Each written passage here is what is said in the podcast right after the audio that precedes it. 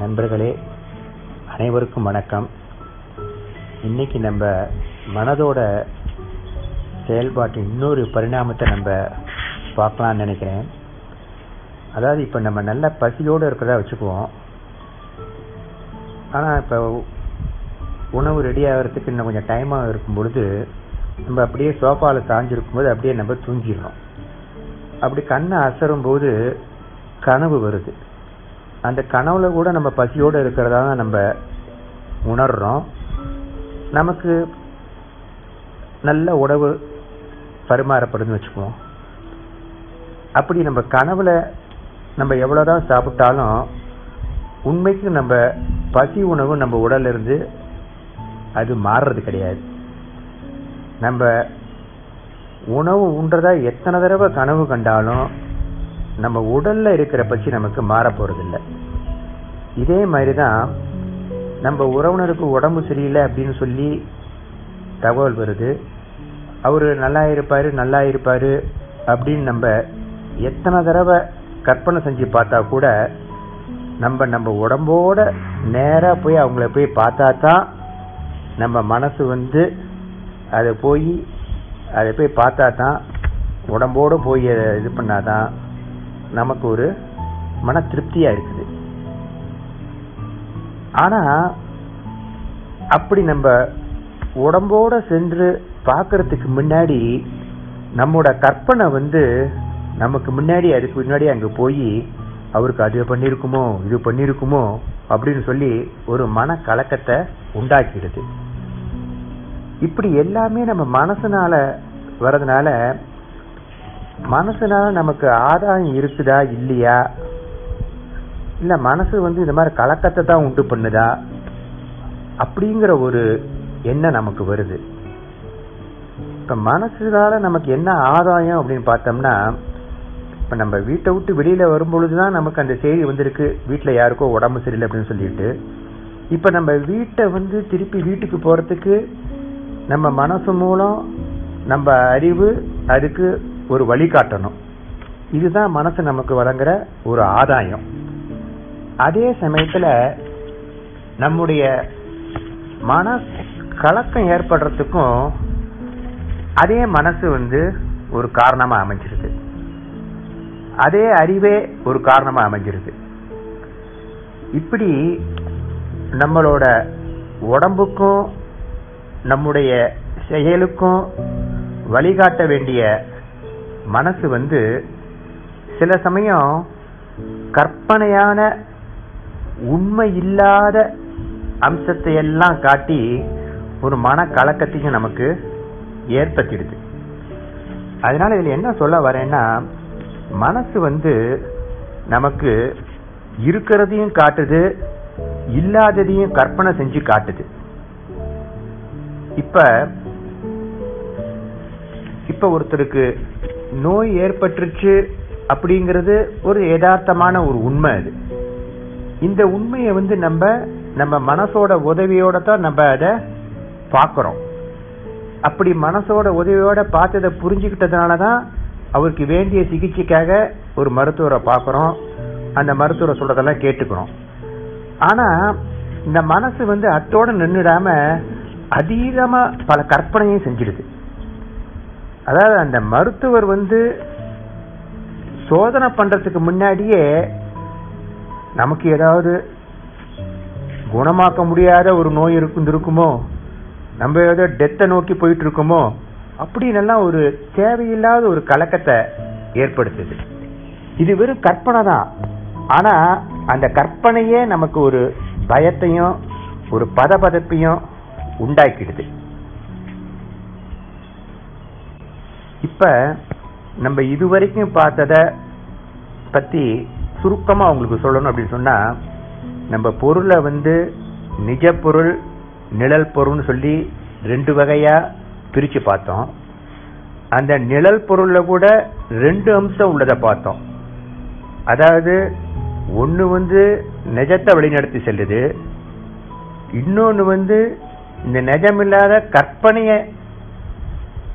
வழி நடத்தி கலக்கத்தையும் உண்டு பண்ணிடுது. இதுதான் நம்ம வந்து இதுவரைக்கும் பார்த்தோம். இப்ப நம்ம பொருளை நிஜ பொருள் நிழல் பொருள்னு ரெண்டு வகையா பிரிச்சதை போல, இந்த நிழல் பொருளை வந்து நம்ம எப்படி விளங்கிக்கும் அப்படிங்கறதுக்கு வசதியா அதை நம்ம ரெண்டா நம்ம பிரிச்சு பார்க்கலாம்.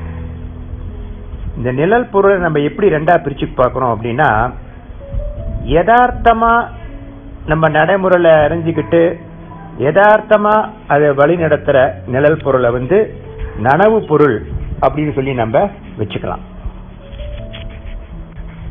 இன்னொன்னு, இந்த யதார்த்தம் இல்லாம அதீதமா கற்பனையால நம்மளை கலவரப்படுத்துது இல்ல, அப்படி கலவரப்படுத்துற நிழல் பொருளை வந்து கனவு பொருள்னு வச்சுக்கலாம். அதனால இப்ப நம்ம நிழல் பொருளையே ஒரு கனவு பொருள்னும் நனவு பொருள்னும் நம்ம ரெண்டா பிரிச்சிருக்கோம். இப்ப இந்த நனவு பொருளை பத்தி நம்ம இன்னும் கொஞ்சம் விளக்கமா பார்க்கலாம். நம்ம அன்றாட வாழ்க்கையில பார்த்தோம்னா நம்முடைய நடைமுறையெல்லாம் எப்படி இருக்குதுன்னா, எல்லாமே நம்முடைய நினைவினால அதை நனவு பொருளாக்கி தான் நம்ம இதை புரிஞ்சுக்கிறோம். இந்த நனவு பொருளோட நம்முடைய அறிவுபூர்வமான யதார்த்தமான கருத்தினால இதெல்லாம் ஆராய்ஞ்சுக்கிட்டு நம்முடைய சூழ்நிலைக்கேற்ப நம்ம செயல்படுறோம். அதாவது எல்லா செயலையும் நடைமுறையுமே நம்ம நனவு பொருளாக்கி தான் நம்ம வாழ்வை மேற்கொள்கிறோம். இப்படி பண்ணும் பொழுது இதில் எங்கேயும் குற்றமோ குழப்பமோ எங்கேயும் இருக்கிறதில்ல. ஆனால் நம்முடைய தவறுக்கும் பிரச்சனைக்கும் எது மூல காரணமாக இருக்குன்னா, அடுத்ததாக வருது பாருங்க இந்த கனவு பொருள். இந்த கனவு பொருளை பற்றி நம்ம நாளைக்கு பேசுவோம். நன்றி, வணக்கம்.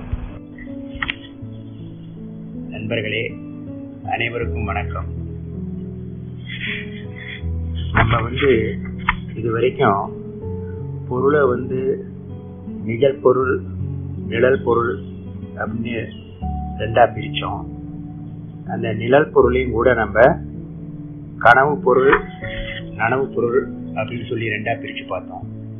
இதுல நேற்று வந்து நம்ம இந்த நனவு பொருளை பத்தி கொஞ்சம் புரிஞ்சுக்கிட்டோம். இன்னைக்கு இந்த கனவு பொருளை பத்தி நம்ம தெரிஞ்சுக்க போறோம்.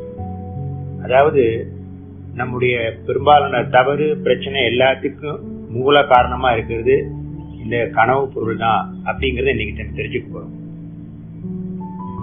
அதாவது இந்த கனவு பொருள்ங்கிறது இல்லாத ஒன்ன இருப்பது போல காட்டுறது, இல்லது நடக்காத ஒன்ன நடந்துட்டது போல காட்டுறது அப்படிங்கறத இந்த கனவு பொருளோட வேலையா இருக்கு. நமக்கு நோய் ஏற்பட்டிருக்குதா, இப்ப நம்ம வச்சுக்குவோம், நமக்கு நோய் ஏற்பட்டிருக்குது அப்படிங்கிறது யதார்த்தம். அது இந்த யதார்த்தத்தை நம்ம நனவு பொருளாக்கி பார்க்கிறோம். ஆனா அதே சமயத்துல நமக்கு வந்து அந்த நோய் எங்க குணமாகிடம் போயிடுமோ இல்ல மரணம் வந்துடுமோ அப்படிங்கிற கலக்கத்தை ஏற்படுத்துறது கனவு பொருளா இருக்குது. அதனால நம்ம நோயை வந்து நனவு பொருளாவும் பார்க்கிறோம், அதே சமயத்துல கனவு பொருளாவும் பார்க்கிறோம். நம்ம நோய நனவு பொருளா பார்க்கறதுனால அதுக்கு வேண்டிய சிகிச்சைய யதார்த்தத்துல நம்ம எடுத்துக்கிறோம். இது மூலம் நம்ம ஒரு நன்மையை பெறுறோம். அதே சமயத்துல அதே நோயை நம்ம கனவு பொருளா பார்க்கறதுனால அது நமக்கு பலவிதமான கலக்கத்தை ஏற்படுத்திடுது. மோசமான நிகழ்வு பின்னாடி அந்த நோயால் நடப்பதா இருந்தா கூட அது நடக்கிறதுக்கு முன்னாடியே ஏதோ நடந்துட்டு மாதிரி ஒரு பெரிய ஒரு மனக்கலவரத்தை நமக்கு உண்டு பண்ணிடுது.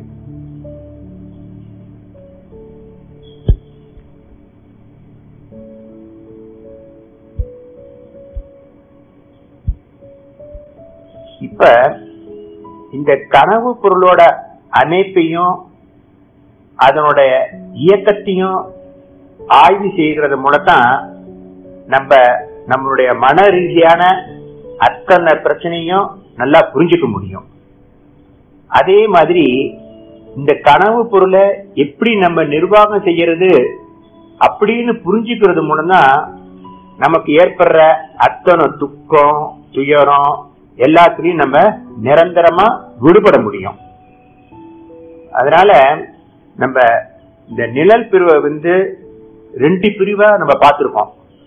நனவு பொருள்னு சொல்லி கனவு பொருள்னு சரி, ரெண்டுமே நிழல் பொருள் தான். கனவு பொருளும் நிழல் பொருள் தான், நனவு பொருளும் நிழல் பொருள் தான். இந்த நனவு பொருளுக்கும் கனவு பொருளுக்கும் ரொம்ப ரொம்ப சின்ன வேறுபாடு தான் இருக்கு. அது ரொம்ப சின்ன வேறுபாடா இருந்தா கூட அது ரெண்டும் அதனுடைய தன்மையை பொறுத்து வேற வேற துருவத்துக்கு கொண்டு போயிடுது. ஒண்ணு வந்து பயங்கரமா நமக்கு ஒரு கலக்கத்தை உண்டு பண்ணுது. இத நம்ம வந்து ஒரு உதாரணத்து மூலமா நம்ம இப்ப பார்க்கலாம். அதாவது ஒரு நீண்ட தார்காலையில நல்ல வெய்ய நேரத்துல நம்ம பயணம் செய்யறோம். நம்ம பயணம் செய்யும் போது ரோட்ல தண்ணி தேங்கி கிடக்கிற மாதிரி தெரியுது. நம்ம எல்லாருமே பெரும்பாலும் பார்த்திருப்போம். அதை வந்து காணல் நீர்னு சொல்றோம். இப்படி நம்ம காணல் நீர்னு புரிஞ்சுக்கிட்டதுனால மட்டும் அந்த காணல் நீர் மறைஞ்சிடுமா அப்படின்னு பார்க்கணும். இது நீங்க காணல் நீர் புரிஞ்சுக்கிட்டதுனால அந்த காட்சி மாறுறது இல்லை. ஏன்னா கிட்டக்கு போன பிறகு தெரிஞ்சு போயிடுது. இருந்தாலும் அதே காணல் நீர் வந்து இன்னும் கொஞ்ச தூரம் டிராவல் பண்ண பிறகு பழையபடி நமக்கு அது தெரியுது. அதனால நம்ம புரிஞ்சுக்கிட்டதுனால மட்டும் அந்த காணல் நீர் வந்து எப்படி மறையிறது இல்லையோ அது மாதிரி நம்ம புரிஞ்சுக்கிட்டதுனால மட்டும் இந்த கனவு காட்சி மறையிறது இல்லை. அது இருந்துகிட்டுதான் இருக்குது. நீ காணல் நீர்னு தவறா இனிமேல் புரிஞ்சுக்க கூடாது, நம்ம வண்டியை நல்லா ஓட்டலாம் அப்படின்னு நினைச்சா கூட அந்த காட்சியில எந்த மாற்றமும் இருக்க போறது இல்லை. ஏன்னா அங்க தவறா புரிஞ்சுக்கிற அந்த மயக்கம் மட்டும்தான் அந்த இடத்துல இல்லையோ தவிர பழையபடி அந்த காட்சி தெரியத்தான் தெரியுது உங்களுக்கு. இதுதான் இந்த கனவு காட்சிக்கும் நனவு காட்சிக்கும் உள்ள முக்கியமான வேறுபாடு. மயக்கத்தோட இருக்கிறது கனவு காட்சி, மயக்கம் இல்லாம இருக்கிறது நனவு காட்சி. சரி, இப்ப இந்த மயக்கத்திலிருந்து நம்ம விடுபடுறது அப்படிங்கறத நம்ம பார்க்கணும். இந்த மயக்கங்கிறது ஒரு நிழல் கனவு காட்சி அப்படிங்கும் போது ஒரு எக்ஸாம்பிள் பார்த்தோம்னா, ஒருத்தன் வந்து தன்னோட நிழலை வந்து அழிக்கணும் அப்படின்னு நினைச்சிட்டு ரொம்ப ஆழமா குழி தோண்டி அந்த நிழலை புதைக்கணும்னு பார்த்தோம்னா புதைச்சு அது மேல மண்ணை போட்டாக்க என்ன ஆகுது, பழையபடி அந்த மண்ணுக்கு மேல அந்த நிழலு தெரிஞ்சு போயிடுது. சரி, குழி தோண்டி தான் மூட முடியும். ஒரு பெரிய பாத்திரத்தை போட்டு மூடி அது மேல வைக்கலான்னு பார்த்தோம்னாலும் அந்த நிழல் வந்து அந்த பாத்திரத்துக்கு மேலேயும் கூட வந்துருது. சரி, இந்த நிழலை வந்து வேற ஏதாவது ஒரு வெளிச்சத்தை கொண்டு வந்து இது பண்ணா சரியாகுமான்னு பார்த்தோம்னா நிழல் வந்து அந்த வெளிச்சத்தோட மறுபக்கத்துல வந்துருது. இப்படி நம்ம என்ன செஞ்சாலும் நிழலை வந்து ஒழிக்கிறதுங்கிறது நடைமுறையில சாத்தியம் இல்லாம இருக்குது. அதனால இதை என்னதான் பண்ண முடியும் அப்படிங்கும் பொழுது இந்த நிழலை அழி அழிக்கிறது அப்படின்னு நினைக்கிறோம் பாத்தீங்களா, அந்த அழிக்க நினைக்கிறது ஒரு வீண் வேலை அப்படின்னு புரிஞ்சுக்கிட்டு அந்த அழிக்க நினைக்கிற போராட்டத்தை நம்ம கைவிடுறதுதான் ஒரே ஒரு சாத்தியமானது இந்த நிழலோட பிடியிலிருந்து நம்ம விடுபடுறது.